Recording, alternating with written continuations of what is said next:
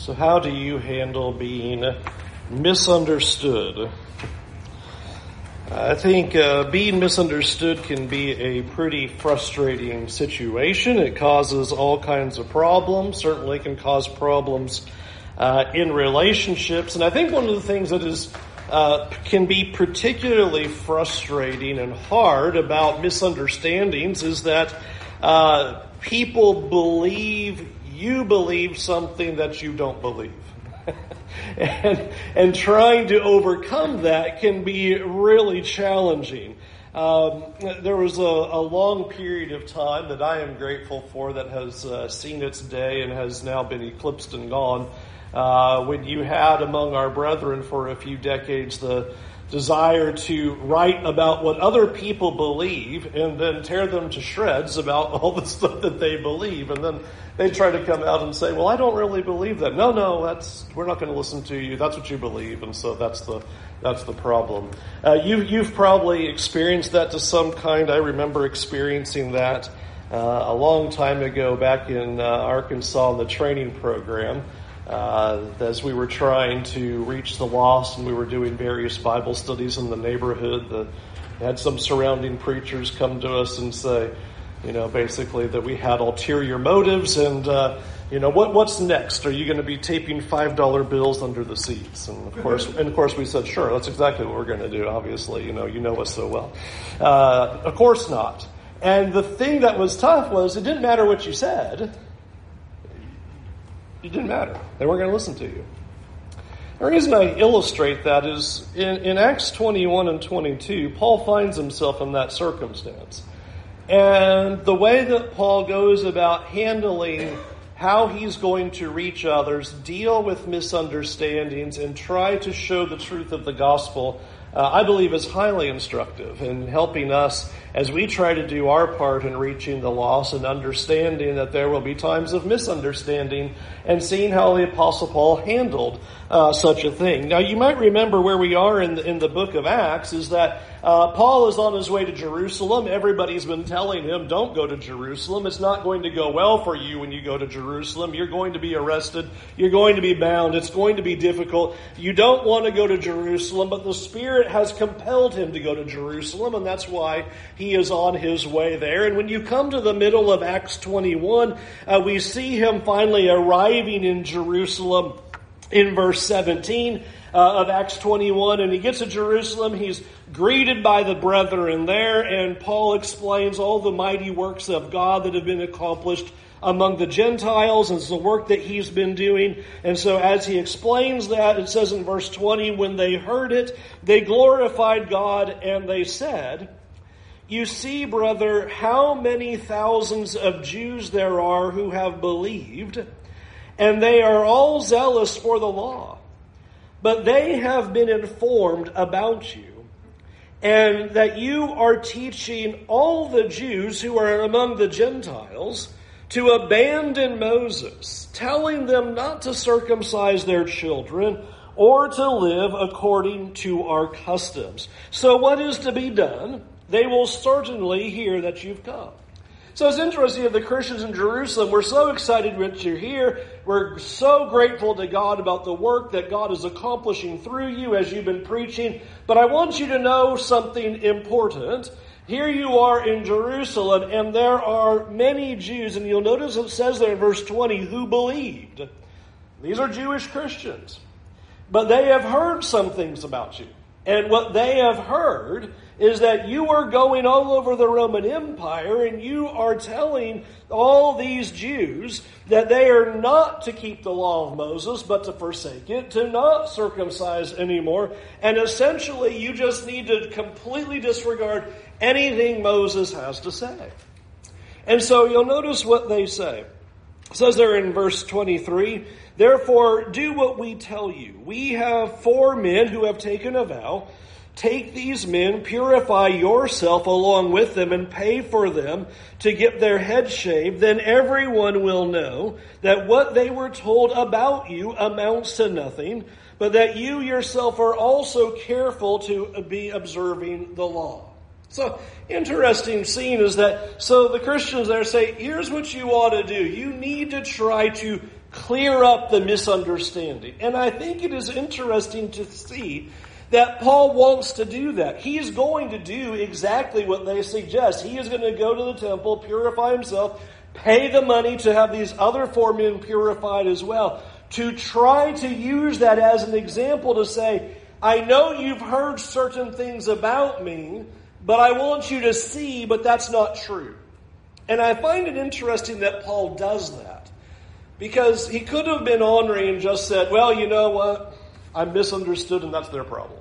You know, we, we sometimes have a mentality like that. I don't care what people think, you know, and I, you know, if they have that misunderstanding, so be it. I want you to notice that Paul is concerned that they do have the wrong idea about him and he's going to do what he can to clear it up, and he's going to try to clear it up even out of his own pocket, even to his own cost, to try to make it clear that that's not the case at all about what has been heard about him. And of course, we've read through the book of Acts, and we know what they've said about Paul is false. By no means is he going around telling people, you know, the law of Moses is worthless and nobody should follow it. That's clearly not what he's teaching.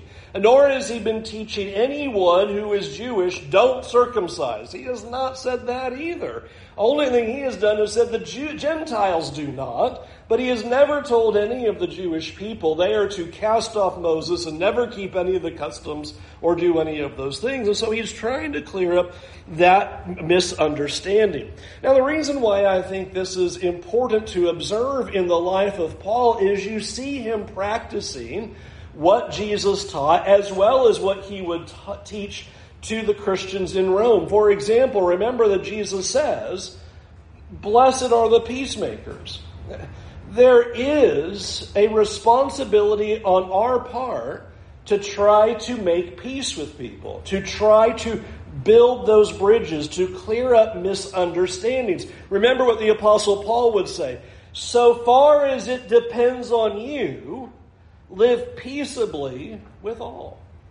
And I think it is interesting to see that that is exactly what the apostle Paul is doing here is saying, well, I don't want to leave it like that where all of these people in Jerusalem believe something that is not true, that I don't believe. So let me do what I can to try to reverse that so that they will understand that that's not the way I think or that's not the way I believe. And so here at the, in the middle of chapter 21, that's exactly what he, he goes about doing. Now, here's one of the things that I think is, can be hard about this. Is clearing up misunderstanding means there has to be a humility on our part to accept the possibility that we might be the reason for the misunderstanding. Maybe we said something that was misunderstood or unclear. Maybe we did something that was misunderstood or was unclear. And we would have the humility and the desire to say, well, let me try to rectify that. Let me try to fix that. Let me try to set the record straight. I am always appreciative when you come to me and say, I did not understand what you said about that. Is this really what you meant? And I can say, no, clearly I was unclear about such a thing like that. I even had that just a couple Sundays ago. Somebody said, did, did you mean this? And I said, of course I didn't mean that. And they said, I didn't think so, but I wanted to make sure that that's not what you meant by that. And, and we should want that ability to make for peace and to clear things up and, and express ourselves in such a way. And I am fascinated that the Apostle Paul is not like, well, I'm the Apostle Paul, and I don't care what anybody thinks. I can do what I want to do. But he goes, I, I don't want that to be the case. I'm going to try to clear it up. Now, it, what's fascinating about what the scriptures reveal to us is there's nothing said here about how that solved or didn't solve the problem. You'll notice in verse 26, it says, The next day Paul took the men, having purified himself along with them, and entered the temple and announcing the completion of the purification days when the offering would be made for each of them. And when the seven days were nearly over, some Jews from the province of Asia saw him in the temple, stirred up the whole crowd, and seized him. Stop there for a moment. Notice we have a different problem. So what he hears is that the Jewish Christians of Jerusalem have heard stories about Paul that are untrue. And so what I want you to do, Paul, is to try to fix that. Make it clear that they, what, what they are saying about you is not clear. So in the process of doing that, when you read verse 27, it says some Jews from Asia.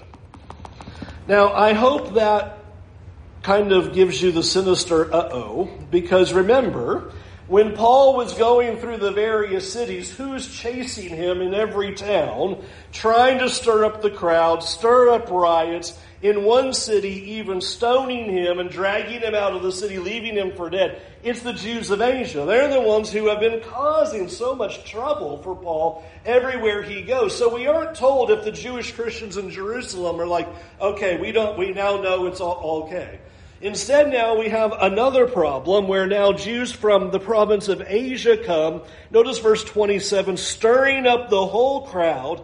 They seize him, shouting, Fellow Israelites, help! This is the man who teaches everyone everywhere against our people, our law, and this place. What's more, he also brought Greeks into the temple and has defiled this holy place. For they had previously seen Trophimus, the Ephesian, in the city with him, and they supposed that Paul had brought him into the temple. The whole city was stirred up, and the people rushed together. They seized Paul dragged him out of the temple, and at once the gates were shut. Please listen to verse 31. And as they were trying to kill him, word went up to the commander of the regiment that all Jerusalem was in chaos. Taking along soldiers and centurions, he immediately ran, down to them. Seeing the commander and the soldiers, they stopped beating Paul. So this is not just a mild, you know, let's talk this out. He gets there and they seize him, drag him out of the temple gates, are beating him to the point of trying to kill him. And the only reason this stops is because the Roman commanders, I meant to put a picture of this on the screen and I totally forgot the Roman commander and soldiers come rushing into the temple area and, and try to determine what's going on. In the ancient city of Jerusalem, you had the fortress of Antonia, which was attached right next to it. And it was nice and high so that the Romans could look down upon the temple courts to be able to see any kind of chaos, any kind of riot, any kind of problem quick access, down the stairs, boom, right there. They're going to put a quick end to it. Well, that's what's happening right here. It is an outright riot going on. They're trying to kill Paul. The beating is taking place. They immediately run down to try to see what, what's going on. Verse 33, the commander approached, took him into custody, ordered him to be bound in two, two chains, and he asked who he was and what he had done. Clearly, you must have done something wrong because the whole city wants to kill you, is, is the question that's being posed to them. Verse 34 Some in the crowd were shouting one thing and some another. And since he was not able to get reliable information because of the uproar, he ordered him to be taken into the barracks. But when Paul got to the steps, he had to be carried by the soldiers because of the violence of the crowd. For the mass of people followed, yelling, Away with him. Unbelievable scene that is happening right. Can you imagine? The crowd is so violent that the Roman soldiers now pick up Paul and have to carry him through the mob to get him into the fortress of Antonia so that he's safe because they're about to kill him. That's the scene that is just unfolded in all of this. Now, here to me is what is absolutely shocking. After a little bit of discussion, as the commander is speaking to Paul and wants to know ultimately, who are you? That's what verses 37 and 38, and Paul explains in verse 39, I'm just a Jewish man from Tarsus. But notice what he says in verse 39 Now I ask you, let me speak to the people. Would you think that's a good idea? Would my first thought be, you know, let me go talk to them? They were just beating you to death. You just got rescued by the Romans, and now you tell the Roman commander, I'd like to talk to those people. Just give me another opportunity to talk to them. No, thank you. I would say, just go ahead and leave me here in the prison where it's safe. I'm going to be just fine right here. But he says, no, here's what I want to do. I want to talk to them. And the rest of chapter 22 is Paul's now discussion, his speech that he now gives to this riotous mob of people who want him killed. And how he goes about talking to these people, again, I think is very instructive. Still trying to clear up the misunderstanding that they have about him. Chapter 22 in verse 1 Brothers and fathers, listen now to my defense before you. And when they heard him, he was addressing them in Aramaic, they became even quieter. And he continued I am a Jew, born in Tarsus of Cilicia, but brought up in this city, educated at the feet of Gamaliel according to the strictness of our ancestral law. I was zealous for God, just as all of you are today. I persecuted this way to the death, arresting and putting both men and women in jail, as both the high priest and the whole council of elders can testify about me. After I received letters from them to the brothers, I traveled to Damascus to arrest those who were there and to bring them to Jerusalem to be punished. I want you to see what Paul is doing here. If you've grown up in the pews, it's easy to come to Acts 22 and go, okay, well, here's Paul's defense. And I already read it, you know, his whole story back in Acts 9, and it's kind of easy to roll on since three times in the book of Acts we get his whole conversion story. But an important question to ask is, why does he start here talking about who he is? Why is he going through the, listen, I'm a Jew, I'm from Tarsus, but I grew up in the city, feet of Gamaliel, I want you to notice the thing that he's doing is trying to essentially say, I'm with you. I, am one of you. I understand what you're feeling. I understand what you're thinking. You'll notice that he even says there at the end of verse 3 I am zealous for God, just as all of you are today. I understand your outrage. I understand what you're upset about. I'm with you. I would be the same way. In fact, not only does he say, I would be the same way, you notice he says, I was doing the same thing. I was doing the same thing. Yeah, the, the high priests and the chief elders can testify. I was getting the papers and I was going to Damascus and I was arresting people and bringing them back to Jerusalem and putting them on trial so that they'd be punished and persecuted. He says, I, I was doing the same thing as you'd be doing right now. I'm with you on that. I want you to see something important is that what you see Paul immediately trying to do in this discussion is try to find some common ground. He's working to try to find some common ground with these people. I have the same concerns. I see you're zealous for God. I'm zealous for God. We're in the same boat. You're from Jerusalem. I'm from Jerusalem. I, I grew up here. Even though I'm from Cilicia and Tarsus there, I've been here. I've been under the feet of Gamaliel. We have things in common. And I want you to take a minute to think about how often Paul would do that. When Paul would start talking to people, he would start talking from the place of common ground. When he goes into Athens, talk about a seemingly place where you would have no common ground.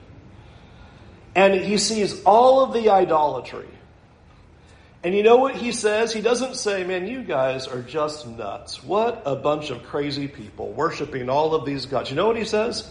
I see you're religious. Hey, I'm religious too. You're religious, I'm religious. Let's talk about that. And that's what he's doing right here. Before he launches into any kind of defense or any discussion about what he's doing or why he's doing it, he's just starting on common ground. You're Jews, I'm Jews. You're Jerusalem, I'm Jerusalem. You're zealous for God, I'm zealous for God. You want to kill me? I wanted to kill Christians too. We're together in this to be able to try to find that common ground. Friends, for us to share the gospel is not some kind of non personal, distant, kind of disconnected event. You know, like we're going to do hand grenades from Jesus from far away. You know, we just kind of tell them all about him. We'll just stand over here and we won't get to know them or figure out anything about their life or have any kind of common ground. We'll just kind of, you know, drop leaflets from the sky and hope they figure it out. You see what Paul's doing is connecting. Uh, we have common ground. I understand why you're doing what you're doing. If it wasn't for God, I would be too. I'm with you. I understand. That's what Paul's doing right here. And that is so important to see how Paul is looking at how he's going to connect with others with that common ground. We have things in common. And friends, I believe that is so important in a time right now where we're trying to blow up any kind of commonality whatsoever. To say to people, listen, I know where you're coming from. I get it. I know why you're thinking what you're thinking. I know why you're angry. I know why you have that idea. I would have that idea too. Or I used to have that idea. Or I have that in my past. Or, you know, that kind of connection I think is so valuable. Of what you see the apostle Paul doing here is making that connection and saying, we have a common ground. We have an understanding and trying to do that. And friends, it is so important for us to show that we care about people and we have compassion for people.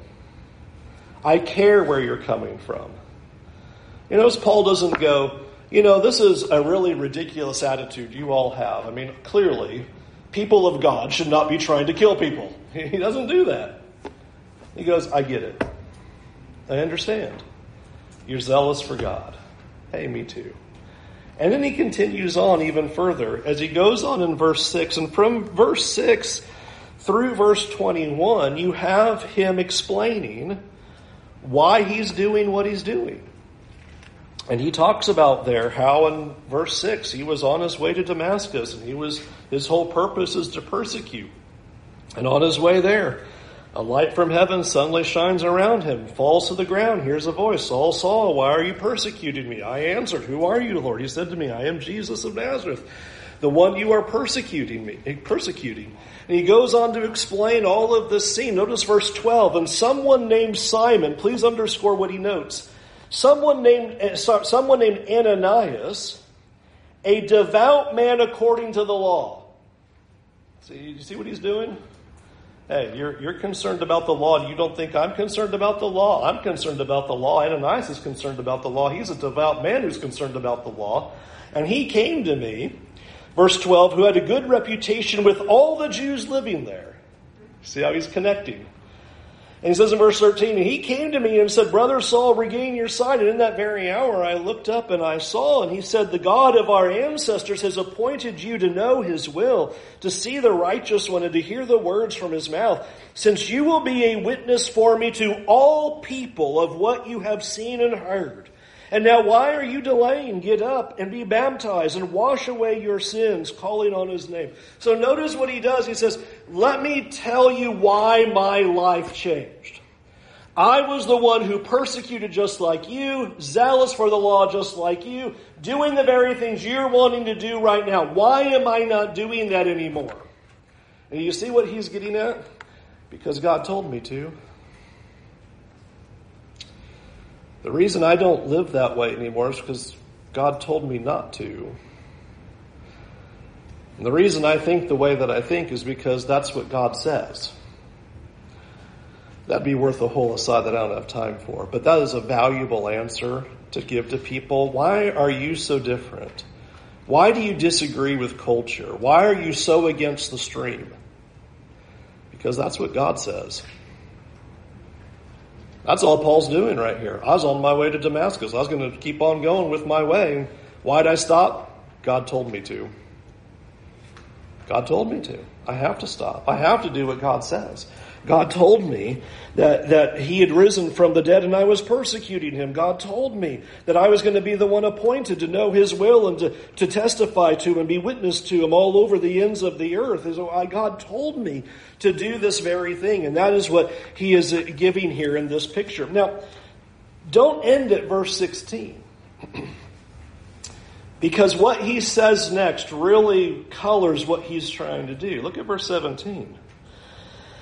And I returned to Jerusalem and was praying in the temple, and I fell into a trance and saw him telling me, Hurry and get out of Jerusalem quickly because they will not accept your testimony about me. Now listen to Paul's response to that verse 19. But I said, Lord, they know that in synagogue after synagogue I had those who believed in you imprisoned and beaten. And when the blood of your witness Stephen was being shed, I stood there giving approval and guarding the clothes of those who killed him. I want you to notice the picture. Jesus comes to Paul and says, You need to leave Jerusalem. This is apparently the first time he went, which was years later. He comes to the temple. And he's in a trance, and God, and God says, You need to leave now. And notice Paul's response is, No, they'll listen to me because I was doing their will before. They know what I did. They know how I was persecuting the way. They know what I did to Stephen. They saw me in synagogue after synagogue. And Paul's argument is, well, they're surely going to listen to me. Look at what God says in verse 21. and he said to me, Go, because I will send you far away to the Gentiles. Parenthesis implied, no, they're not. And Paul brings us in at this moment right now because here is their opportunity to listen to Paul. Paul is telling God, if you just let me speak to them, they'll listen. And that's what he's doing right now. He's telling them his story. Here's my story. I'm with you. I understand. God told me to go this other direction. And they're going to certainly listen to me, right? And God said back then, no, they're not. So notice verse 22. They listened to him up to this point. and then they raised their voices, shouting, Wipe this man off the face of the earth. He should not be allowed to live. God was right. Paul tried, but God was right.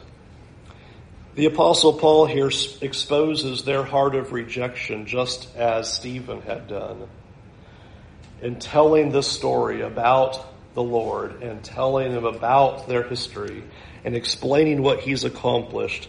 And he gets the exact same response that Stephen received. I want to stop there in our story and we'll come back to Acts in a future lesson, but I want to zero in on what we see the apostle Paul doing right here. Because ultimately, I think this picture of how he is working to connect to these people, to teach them the gospel, to explain to them the importance of them listening to him and why he's living his life the way that he is, is exactly summarized in what he wrote to the, the Corinthians in his first letter. Listen to what the apostle Paul wrote.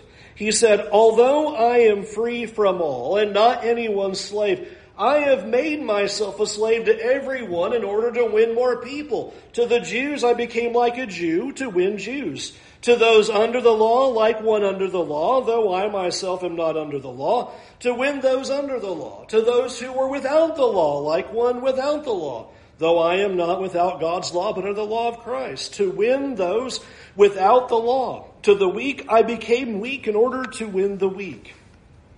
I have become all things to all people, so that I may by every possible means save some.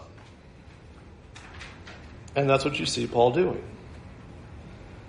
Is even though this mass of people want him dead, he says, let me try to connect with them on their level. Let me try to, to, to get through to them. Let me try to explain it to them.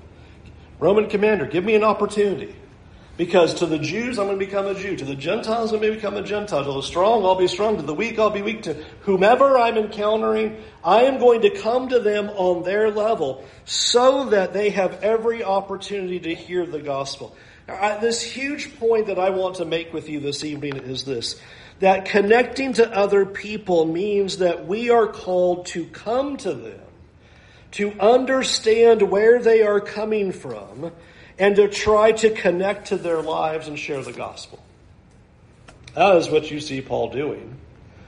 And not only does Paul exemplify that throughout the book of Acts, he wrote to the Corinthians and told them that's what you're supposed to do. Become all things to all people so that we might save some, that we must try to find those points of connection. And friends, this is probably no more important than ever in our culture and in our society right now. We cannot look at other people and decide we are not going to try to connect with them because we don't like their background, we don't like their points of view, we don't like their politics, we don't like whatever it is that stirs us up and gets us upset. We can't do that. We cannot look at other people and go, no, I am not going to try to give them the gospel because I don't like what they say. I don't like what they proclaim. I think about the Apostle Paul. If I Apostle Paul, I'd be like, you know what? I'm not talking to these people. You've got to be kidding me. They're trying to kill me. I'm, you know what? If, I think my words would be, Lord, get them, right? and Paul goes, no, no. I'm going to try to save them. I am going to try to reach them. We need to try to bridge the gap to make peace with others. That we are going to try to clear up misunderstandings about the gospel. We're going to try to show them who Jesus is. We're going to try to make it clear to them what the gospel is all about. And the apostle Paul is trying to do that in every way possible. He first comes to Jerusalem. The Jewish Christians are misunderstanding. He goes, all right, I'll pay, pay a vow for those four men. I'll even do the purification vow myself to show them that I am connecting with them, that we're on the same page. And then when the angry mob rises up, he says, Don't take me in there yet. I need to talk to my people. Let me connect with them. I understand where you're coming from, so I can share with you the gospel. Here's the thing that I hope that we would consider. The power, the gospel has the power to connect to all people, regardless of culture, background, political party, ethnicity, geography, upbringing, or any other thing that has an ability to divide us. The gospel has the power to connect to those people. And we must be willing to become all things to all people to save some. Or let me put it another way. You cannot demonize people if you're going to try to share the gospel with them. You cannot. You cannot put them in some box, stick a label on them, stick them to the corner, and say, well, they're irrelevant and I don't care. That's not what the Apostle Paul did. And that's not what our Lord taught us to do. We cannot demonize people on the other side of whatever side you're on about whatever it is and think that we can share the gospel with them. How are we going to share the gospel with them if that's what we do? If that's how we treat them, if that's how we talk to them, if that's how we approach them. What we need to do is try to correct misunderstandings and connect with them in such a way so that they can hear the gospel without any other obstacles. We note this all the time in the New Testament. God is always telling us the gospel itself is a big enough obstacle to people. We don't need to put more obstacles in the way. We need to be removing every obstacle so that the only tripping mechanism is on Jesus himself and not on anything else. Paul got that. Paul's trying to do that right here and saying, listen, you need to understand it's about Jesus, it's about the gospel. Here's why I'm doing what I'm doing. And so we must go about doing that as well, is that we will do the, that very action. Will we try to connect to others so that we can try to save some? How will we go about becoming all things to all people so that we can do that? And I would like for you this week to just kind of let that rattle in your head for a, a while. What am I going to do in my day so that I can become all things to all people? What's that going to look like in how I talk to people? What's that going to look like when I'm on the job? What's that going to look like in my emails? What's that going to look like on my social media? What's that going to look like to my neighbors? What is it going to look like to become all things to all people so that I might save some? We have to be the ones to do that. And I want to end then with the reading, but just one sentence of the reading from 1 Corinthians 9, verse 19. And I want to underscore this. Even though we're free and we belong to no one, we'll make ourselves slaves to everyone to win as many as possible. I don't care how free we are, we will subjugate that by all means possible to try to connect to others and reach them with the gospel. That's what you see the Apostle Paul doing, and that's what you see him telling us to do. Let's go to God in prayer. Heavenly Father, Lord, thank you for this beautiful picture of your servant Paul and the amazing heart that he had for souls. His desire to clear up misunderstandings, his desire to be clear with the gospel, his desire to clear out any obstacle, to try to make clear your son. And Lord, we pray that we would do the same. Lord, help us to remove the obstacles that can cause divisions among people today. Help us to just be clear with the gospel. Lord, help us to look at other people and to not demonize them, but to see souls. And Lord, we pray that you would help us lay down our rights, lay down our privileges, lay down our ways, so that we would do whatever it takes to save souls. Lord, I pray that you would give us the spiritual desire for it, and Lord, I pray that you would give us the wisdom. The wisdom in how to connect to others the wisdom to try to show that we are all in the same boat, that we are all lost children of yours in need of rescue from your Son. Lord, help us to connect in that way to others. Lord, help us to show them the light and help us to humbly do it in such a way so that you would be glorified in how we approach others and how we talk to others and how we live our lives in the world around us. Lord, help us to live our lives in such a light so that people will glorify you and in doing so, come to hear your word and be saved. In Jesus' name, amen. I'll sing an invitation song. We invite you to come to Jesus tonight and to see the glory of what he is offering, to turn away from sin and to enjoy a wonderful relationship with him. If we can help you this night to do that in any way,